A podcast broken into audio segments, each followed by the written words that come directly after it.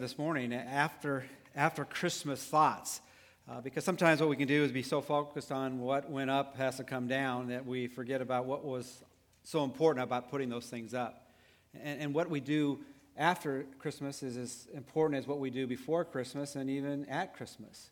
Well, what are we prepared for next? And so that is uh, just uh, something to pray through. Let's, uh, let's look to the Lord in prayer one more time. Father, we do pray as we look at what you have for us this morning, that you might not uh, allow us to box up that which is important for us to remember throughout the year. Might we um, gain from what you want us to, to learn from Christmas that should last beyond the 25th, uh, that we might live in such a way that we uh, can be visually seen as people who, who know the Christ of Christmas. And we ask this in his name. Amen. I think we're all aware that there are after Christmas sales. Um, I think I was on Yahoo News yesterday, and they had 20 major companies that had uh, unbelievably good sales after Christmas. And, and usually, if you, fall, if you go to any kind of a, a, mall after Christmas, it seems more busy after Christmas than even before Christmas because people are, are just trying to take advantage of whatever last opportunity to get something at a great price. Well, if that be true about after Christmas sales, uh, how more should God's people be concerned about after Christmas thoughts? What is, it, what is it God wants us to linger in reflecting upon what the season really is all about? And for that, sometimes uh, we need to realize that, that we need to formulate thoughts, and thoughts are really words put together in meaningful order in ways that, uh, that have significance. And so this morning we're, we're going to begin that way. Now, one of the things that always grabs me um, toward the end of the year is that Oxford, the Oxford Dictionary, has a, a word of the year. And we know that words are important because we, we look at this book and we believe this is the what of God? The Word of God. And when we reflect upon who Jesus is from the Gospel of John, we know that Jesus is the Word. The Word became flesh and dwelt among us. And, and we know throughout um, the scripture, there's certain key words that mean significant things for us to reflect upon throughout our, our, lives. The word grace, you know, mercy, and the words that we reflect upon during the Christmas season, you know, hope and, and joy and peace and love and, and all that God wants us to experience. Uh, but I, I, wanted to give you what is the, the year, the word of the year, uh, 2015. My nephew, who who was a graduate of West Point, was in the first service, and he also got a master's at Oxford. Um, and, and this, is, this, is the, um, this is the word from his institution, Oxford University. What they said was the, the word of the year. And what's unique about this is it's never happened this way before. Because in the 2015 word of the year, for the first time in their history of doing this, the word is a pictograph. Well, emojis have been around since the late 1990s. 2015 saw their use and the use of the word emoji increased hugely. This particular emoji was selected because it was identified as the most used emoji globally in 2015. Now, in case you're wondering what in the world is an emoji, let me tell you. Um, an emoji is a small digital image or icon used to express an idea or emotion in electronic communication basically what it's saying when you send out a text uh, primarily, uh, you can use it on emails as well, but you can, or Twitter, you can put these figurines on the screen that communicate not only verbal communication, but visual communication. The similarity to the English word emoticon has helped it become more memorable. An emoticon, y'all want to know what an emoticon is? For those who don't know, it's a facial expression composed of keyboard characters such as a a colon with a parenthesis. And if you have a colon with a parenthesis, that means a person is smiling back at you. Now, what you might be just desperately wanting to know, shake your head like you're desperately wanting to know. Some of you have already just tuned me out already. But, but the, the word of the year, the emoji, which is now the word of the year, which is a pictograph, it's not a, a, a letter word, is the face of, of, of an individual and it's entitled Face with Tears of Joy. And so, what you have is you have a circular uh, face, and the person is smiling, but as a person is smiling, there are tears that are coming out. And in many ways, as I think about Christmas, and as I even talk to people about their Christmases, that's somewhat of what they're communicating. Uh, they're filled with joy and smiles because it is a happy time, it is a joyful time. But there's also almost like tears coming down because it might not have been everything they expected or even wanted because of maybe the loss of a loved one that was no longer at that Christmas or somebody that they anticipated to be there didn't show up or or maybe, you know, it was a child, that which was on their list didn't come in a package that they opened.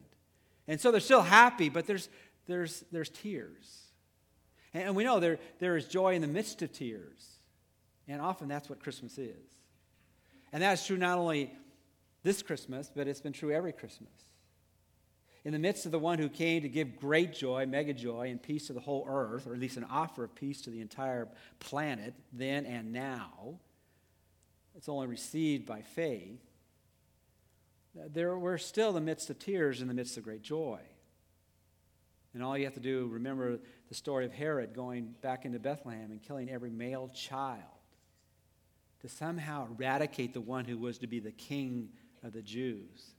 But not only king of the Jews, the king of kings and lord of lords. They thought somehow he could control what God was doing. So in the midst of joy, there were still tears. Well, this morning, what we want to do is, is look at our thoughts of Christmas. And it might be portrayed in an emoji or emoticon with some type of figurine to communicate that which is on the inside to reflect on the outside.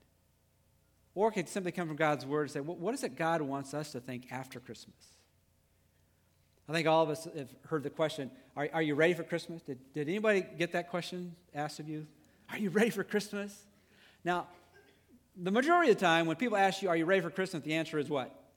No. I mean, no one's ever fully ready for Christmas. I mean, there, there's still one more card you could write.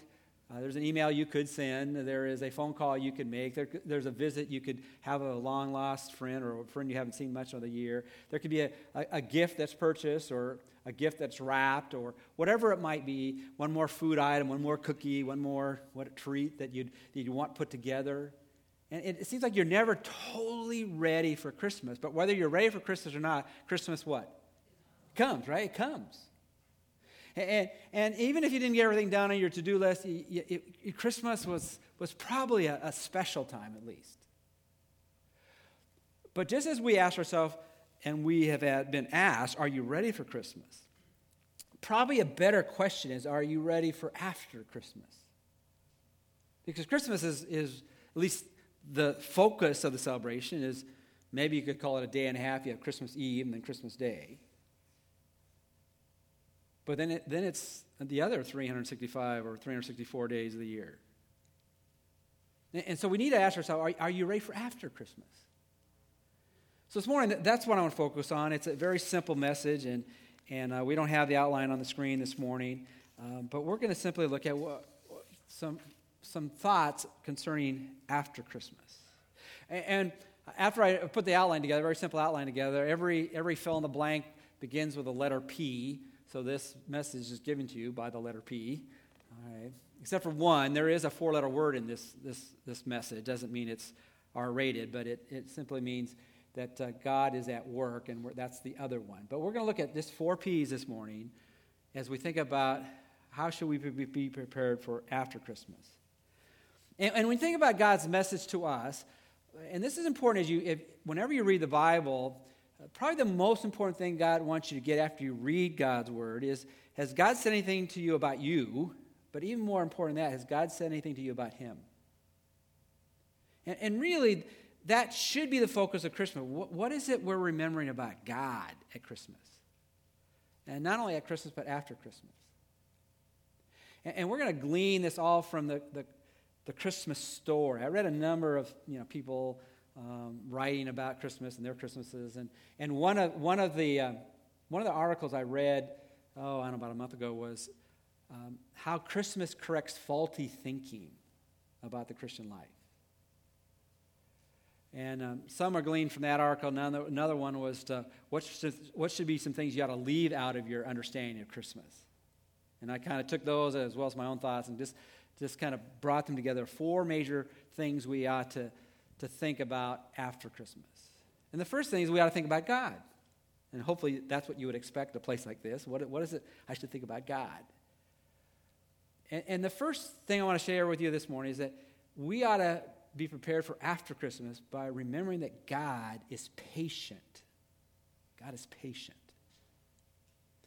Now, in many ways, as I put this on, you know, my outline this morning, as I was beginning to think about uh, this message, that, that's, uh, that's a struggling truth for me. When, when I was growing up, I, I used to think I was a pretty patient person.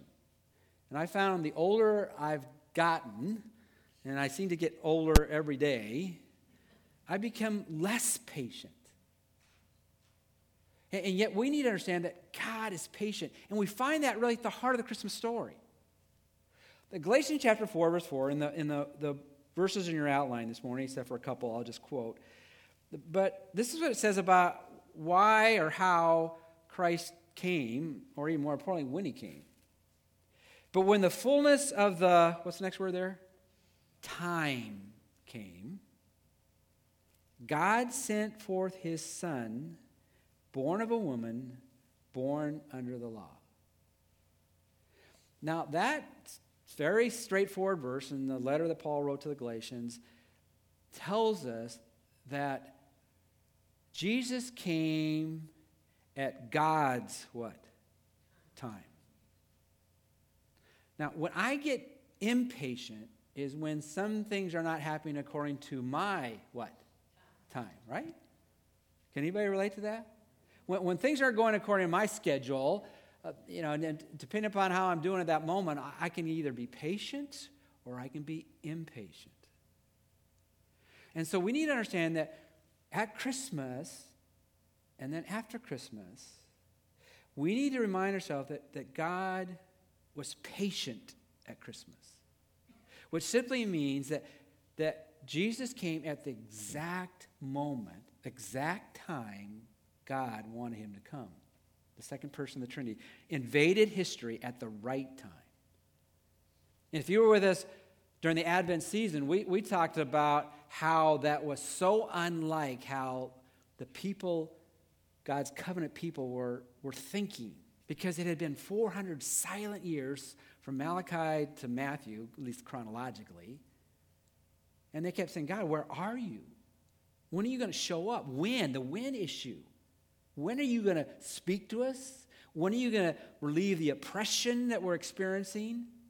And it wasn't just a, you know, a few months or a few years, it was just decades, it was centuries. God had not spoken to them. And what God was doing as an object lesson, say, look, I want you to understand that you need to be patient. It will happen at my time and at the right time. Now, that's true in terms of the global things God is doing, the eternal things God is doing, sending His Son, but it's true for us in any part of our life. You know, what, when we are impatient, is what, whatever we're going through at the particular time, we, we think it's not very good and we want God to change it now, right? In Romans 8 28, uh, we'll look at that in a moment, but as we think about Jesus' first coming, he came at his time, and we know he came the first time, and we are anticipating, believing he's going to come a what? Second time. And we're all wondering when's that going to be? And God wants us to know it's going to happen at His time. So be patient. Why? Because He is patient. Look at 2 Peter 3 9. The Lord is not slow about His promise, as some count slowness, but is, what's the next word there? Patient toward you. Not wishing for any to perish, but for all to come to repentance. So as we are involved in life, and as we sometimes we, we can be overwhelmed by the problems in the world, the ISIS and the terrorist acts and, and then the, the things that might be closer home when, when things become a mess in our own homes or our own places of work or our own neighborhoods or our own nation. And we're saying if god doesn't show up tomorrow you know this whole world will go to hell okay and we're not talking about spiritually there we think it's just all going to crumble god has said look it be patient Things are going to happen according to my time. So, as we think about how to be prepared for after Christmas, be patient. Now, just one other thought, then we're going to move on. Part of the reason I struggle with that is because, and it, it seems even more so, um, I'm kind of going down this path, is, you know, I, you know, I think I got so many things on my to-do list that need to get done. There's so many things that, that I, I would like to see happen that I want happen now. And, and God never wants us to be complacent. He doesn't want us to not to work hard or be, be driven in the right direction. But as uh, I heard this many, many years ago, you think about Jesus, Jesus got everything done that he wanted to get done and needed to get done. In fact, at the end of life, he said, It is finished. He was a busy man, but he was never in a hurry. And that's the challenge for us. Uh, it's all right to be busy, but it's not right to be too busy. Well, when do I know I'm too busy? When somehow you're in a hurry and you're not being patient with whatever's happening. So as you go into the, the, the new year, be patient because God is patient. And it's a fruit of God's Spirit that we be patient. Again, not complacent, not talking about being lazy, but saying, God, God's timetable is the one I want to be on. And God is always on time. Not, maybe not our time, but His time. Secondly, what to do to be prepared for after Christmas, some Christmas thoughts. God is at work, that's the one four letter word in the outline this morning, even when we don't perceive it. Even when we don't perceive it. I want to read you from one of the articles I, I read um, probably a month ago. And in it, it, it, uh, it really kind of illustrated this as far as uh, God not um, always being perceived about what he's doing. And so often, again, those 400 silent years it's all pictured in the Christmas event. They're going, God, where are you? I mean, why aren't you communicating to us? But even, even after Christmas, it was, a, it was an example of, of, of God um, being the one who um, would show up just at the pro- appropriate time, and, and he, was, he was working.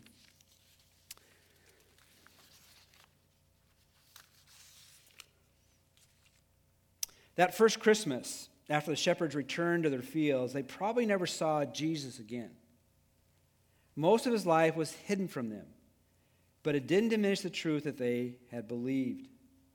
And the fact that the shepherds couldn't observe Jesus growing up and healing people and teaching and dying and, and rising didn't change the fact that he was doing all these things. They may have been entirely in the dark about how God's plan was unfolding, but it was unfolding nonetheless. We, get discouraged thinking nothing is changing or happening because we can't see it. But that is a misperception. So, as we think about some afterthoughts we ought to be thinking after Christmas, God is patient, but God is at work when we don't perceive it or, or see it. You think about again that, that, that Christmas. You know, the shepherds got, got the angels saying and singing to them. You know, some take it either way. Announcing the great news of great joy and peace to all the earth. They had this mountaintop on the, uh, on the sands or wherever they were with their sheep. And, and, and then and then Christmas goes over. We never hear about the shepherds that were at that first Christmas again, do we?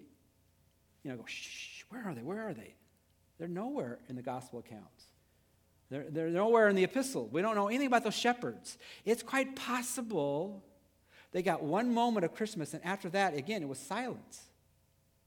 I was thinking about this passage, and I think probably even a better analogy would be not the shepherds, but the Magi. The Magi came from the east and they probably what? Returned to the east, right? Now, there, there, wasn't, there wasn't social media right there. There wasn't something they'd have constant communication on their smartphones or raising up their internet. There wasn't the, the Jerusalem uh, Gazette that was flowing into their particular country in the Middle East. So after they saw the one who they gave great expensive gifts to, um, the Christ child, the one who was to be the king, it's quite possible they never heard a thing after that. And, and they could have thought, well, whatever happened to that child? I wonder, you know, if anything's going on. And yet, whether they heard it or not, God was working. It's like the book of Esther. God is not mentioned once in that entire book in the Old Testament, and yet God was always working. In your outline, I put, I put this particular passage. In John chapter 5, verse 17, it says, But he, this is Jesus, answered them, which was the religious critics, his critics, um, the Pharisees and the Sadducees and the scribes. My Father's working until now, and I myself am working. And really, the context of that, Jesus just in the, uh, uh, the miraculous, he had healed the paralytic in John chapter 5. And they thought it wasn't a good thing to do because he had done it on the Sabbath. And they were questioning what he was doing, his work. I said, You don't understand. This is not just some human event, this is not some charlatan healer. This is God working. You can even see it, but you don't perceive it. And so as we go through life in 2016, you know, the after Christmas thought is that even at Christmas, it was a, an object lesson that God is always at work, whether you hear it or see it. And then even sometimes when you see it, you need to recognize this is God doing his thing. And what is he doing? Romans 8 28 says this, and we know that God causes all things to work together for good to those who love God, to those who are called according to his purpose. Which, if you can't see or perceive what God is doing, you're, well, then what is he doing? Right? Well, what he's doing is he's taking that which is not good, the slaughtering of all those children after Jesus went to Egypt, and he's going to use all that for good even though it's not good. He's going to use it for good. And when we look at things in our lives in 2015 or into 2016 and we say, well, what is God doing? I can't see his handiwork. Well, one, we need to remember that he is working. And whether we ever see exactly all the whys of what he is doing, he's going to use it for good. He's going to use in our lives that depend more upon him. He's going to use it in our lives to become more patient and loving and, and filled with humility. He's going to use this to draw people to that which is most important. He's going to use this to draw people to, to consider Jesus, who is the one who can overcome anything that's horrific in our, in our lives. He is at work. And that was true in the Christmas story, and it's true today as well. Thirdly, not only is God patient, and we ought to be people who pursue patience, and that patience comes from Him, God is at work even when we don't perceive it. And then, thirdly, God is aware we are in process. We are in process.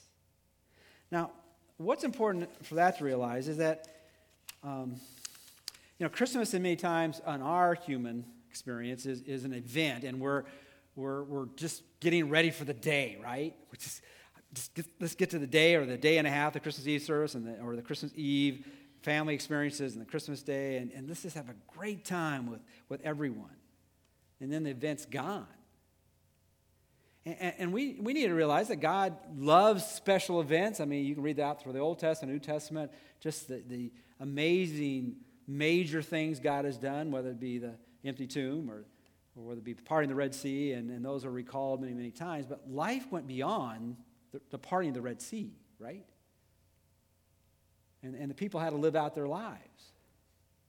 And, and so we need to understand that God is concerned about process in our lives. Or to put it this way, uh, we, we are to look forward not only to the destination, but the journey. Sometimes we get tired of the journey. I'm sure this never happened to you. We have we have four children. I was going to say we had four children. They're, they're still alive. So we, you know, we, we have four children. And, and, as we would take trips, we would do a lot of camping. So we would pile them in the van. And, you know, and when I say pile them, we piled them and everything else in the van. And so sometimes you couldn't even see them in the back of the van. It was just, and, uh, you, know, we'd take off. And I'm sure you've never had this question, but, you know, sometimes we'd get this question, very novel question. Are we, what, yet? Are we there yet? Ever have that? Okay. Are we there yet? I mean, they just, can't we just get there, right? And, and that's how sometimes we live life. I, I just want to get there, whatever the, there is. I want to get it over. I, I, I want to get the degree, or I want to get the job, or I want to get the skill. Um, you know, they're, they're, there's a scene James sitting in the front row. I mean, say musical. I just want to learn how to play the music. I don't want to have to go through all the, the hours of practice. I just want to, I want to be able to play, right? And, and, and guys, look at that. There's process involved. Enjoy the process. Because the process is part of God's pl- uh, plan for you and for me. And, and it's illustrating Christmas.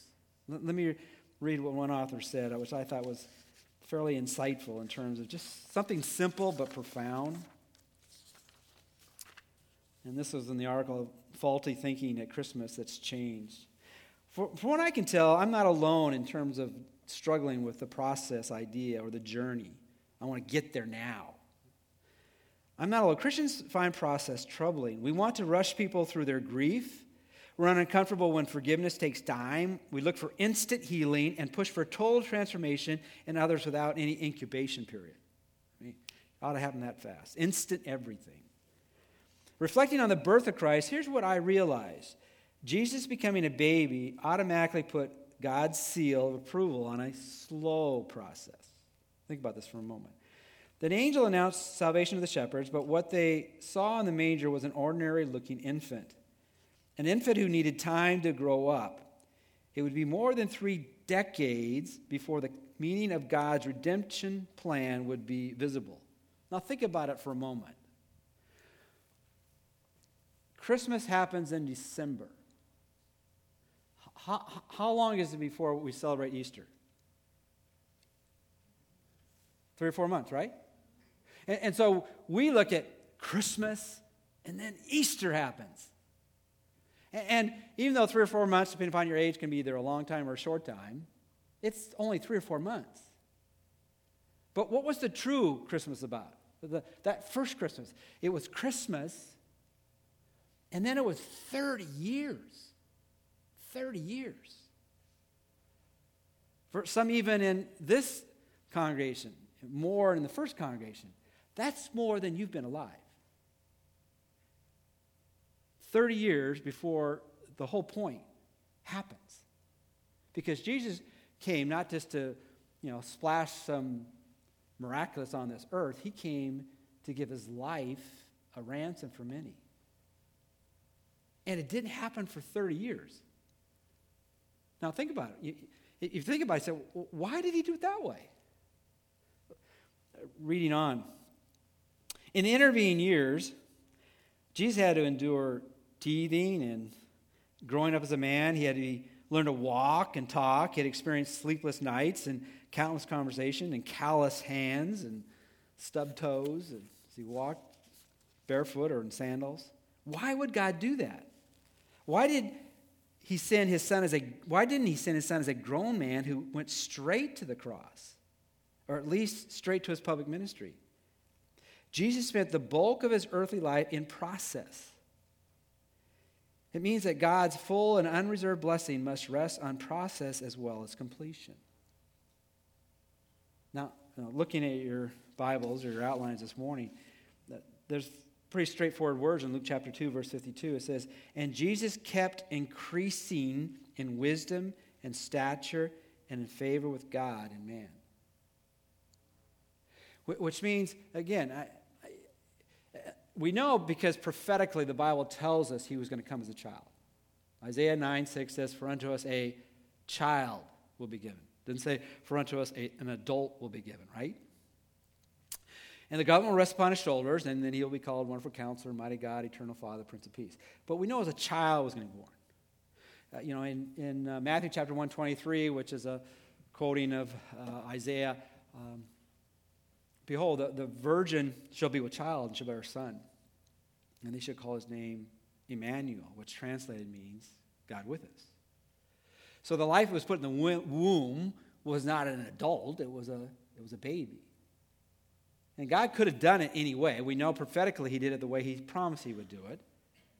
But why didn't God do it another way? Well, one, and I, I, am not going to read God's mind other than what he has said, but I don't think it's too much of a leap to say this is an illustration, again, of a process as well as Jesus experiencing everything we've gone through.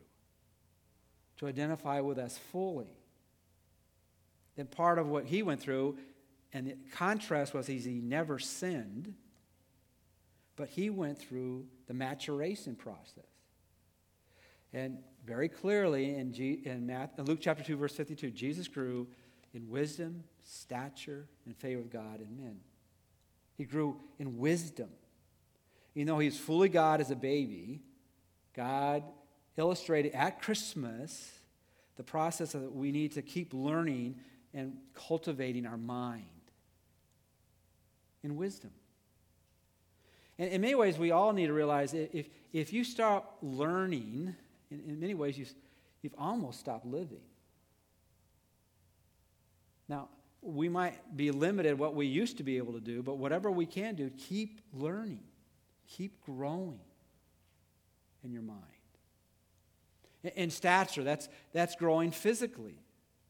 Now, I can't do some of the things I used to do in my prime, you know, uh, whatever that was, okay, is, but I can still try to do as best I can to, to be as healthy as I can. He grew in stature. He grew in favor with God and man. He grew spiritually and he grew socially. God wants us to be able to relate with people and care for people.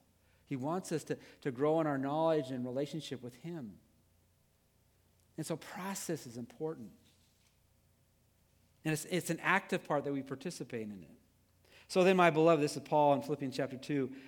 Just as you've always obeyed, not in, is in my presence only, but now much more in my absence. And, you know, we usually behave a lot better when the boss is around. We behave, we, we are more studious when the teacher or professor is in the classroom, you know, whatever it might be. When the coach is looking, I'm going to, you know, run out my laps or whatever might be a little bit faster than I would be if he wasn't there. He's saying, look at, don't just do it when they're watching because I'm watching.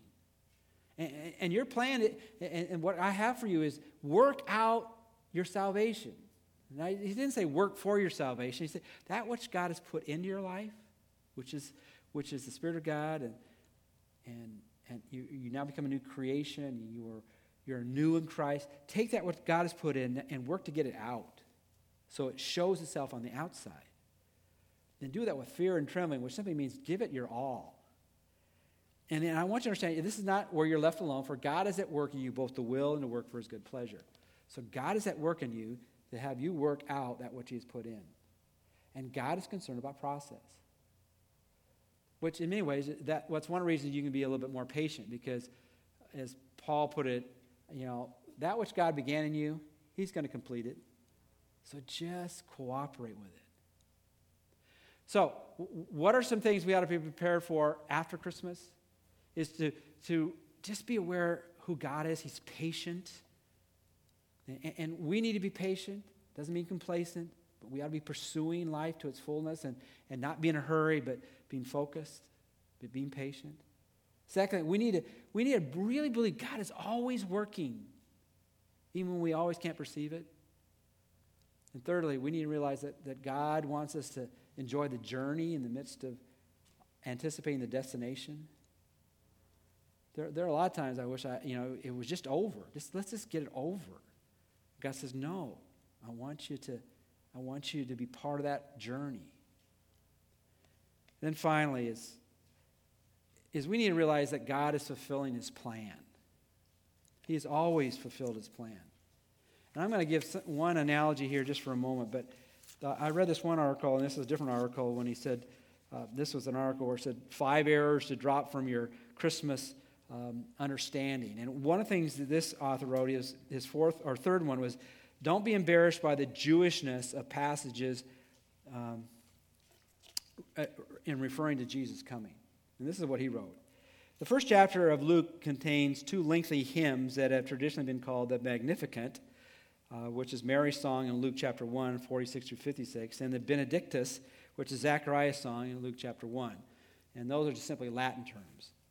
But these passages, or at least parts of them, are at times neglected because they are rather lengthy and express Jewish hopes in God's salvation without a clear indication of what salvation would look like. Their deliverance, as we know it in retrospect, comes in the form of Jesus' death and resurrection and the expanse of the gospel, but his promises come true. I want us to read a couple passages of that, and then I want to make a simple observation, and then, then we'll be done. But in Luke chapter 1, in Mary's experience, at the end of that passage, she, she writes this about what Christmas was about. Again, this is the, the, point that God's plan is fulfilled is, is illustrated at Christmas, but it's to be remembered after Christmas. He, this is God, has given help to Israel, his servant, in remembrance of his mercy, as he spoke to our fathers, to Abraham and his descendants forever.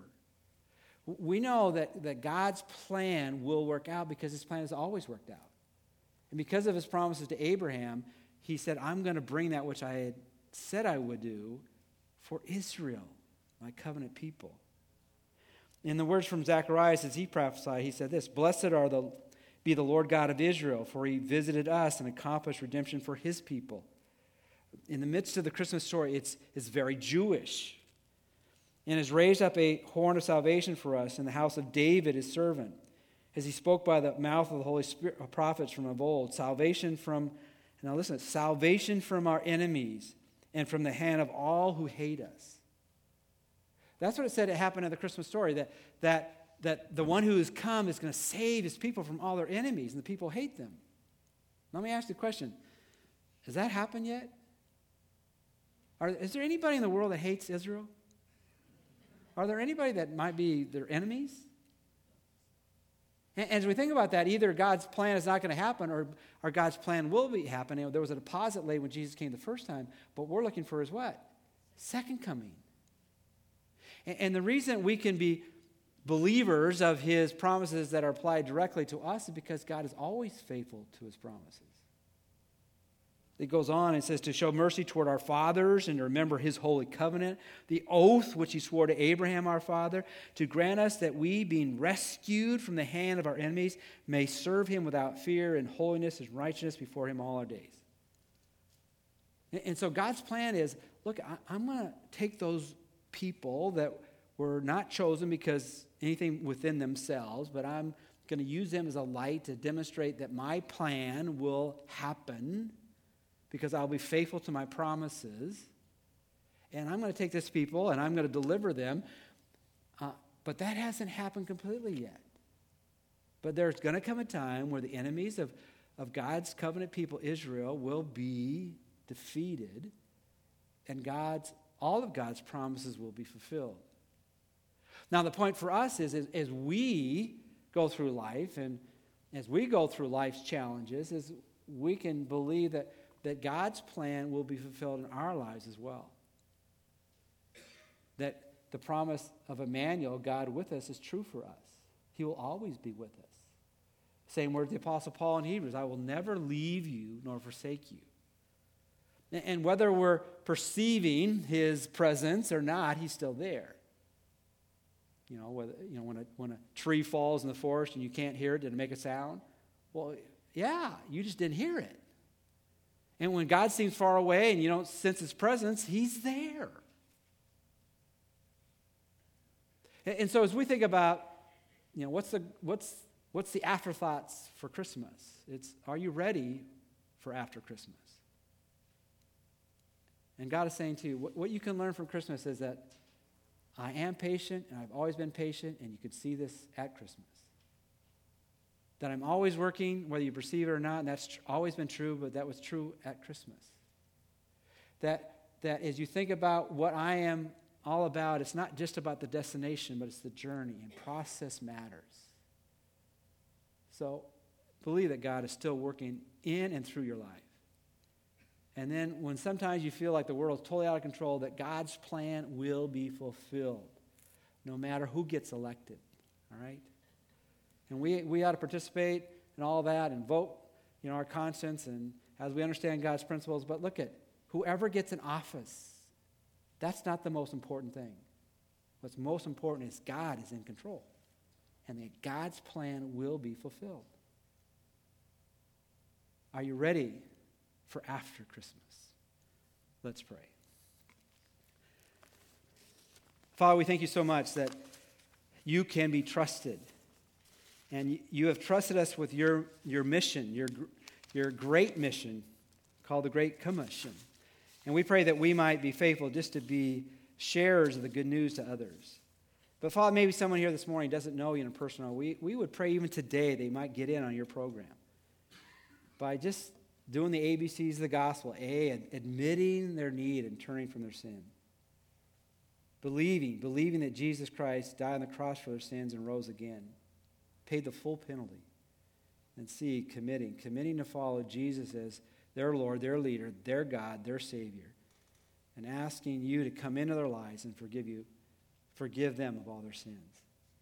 Father, help us to be a people ready for after Christmas by believing in who you are and your plan for our lives and, and the lives of people on this planet. And we praise in Christ's name. Amen. Let's stand for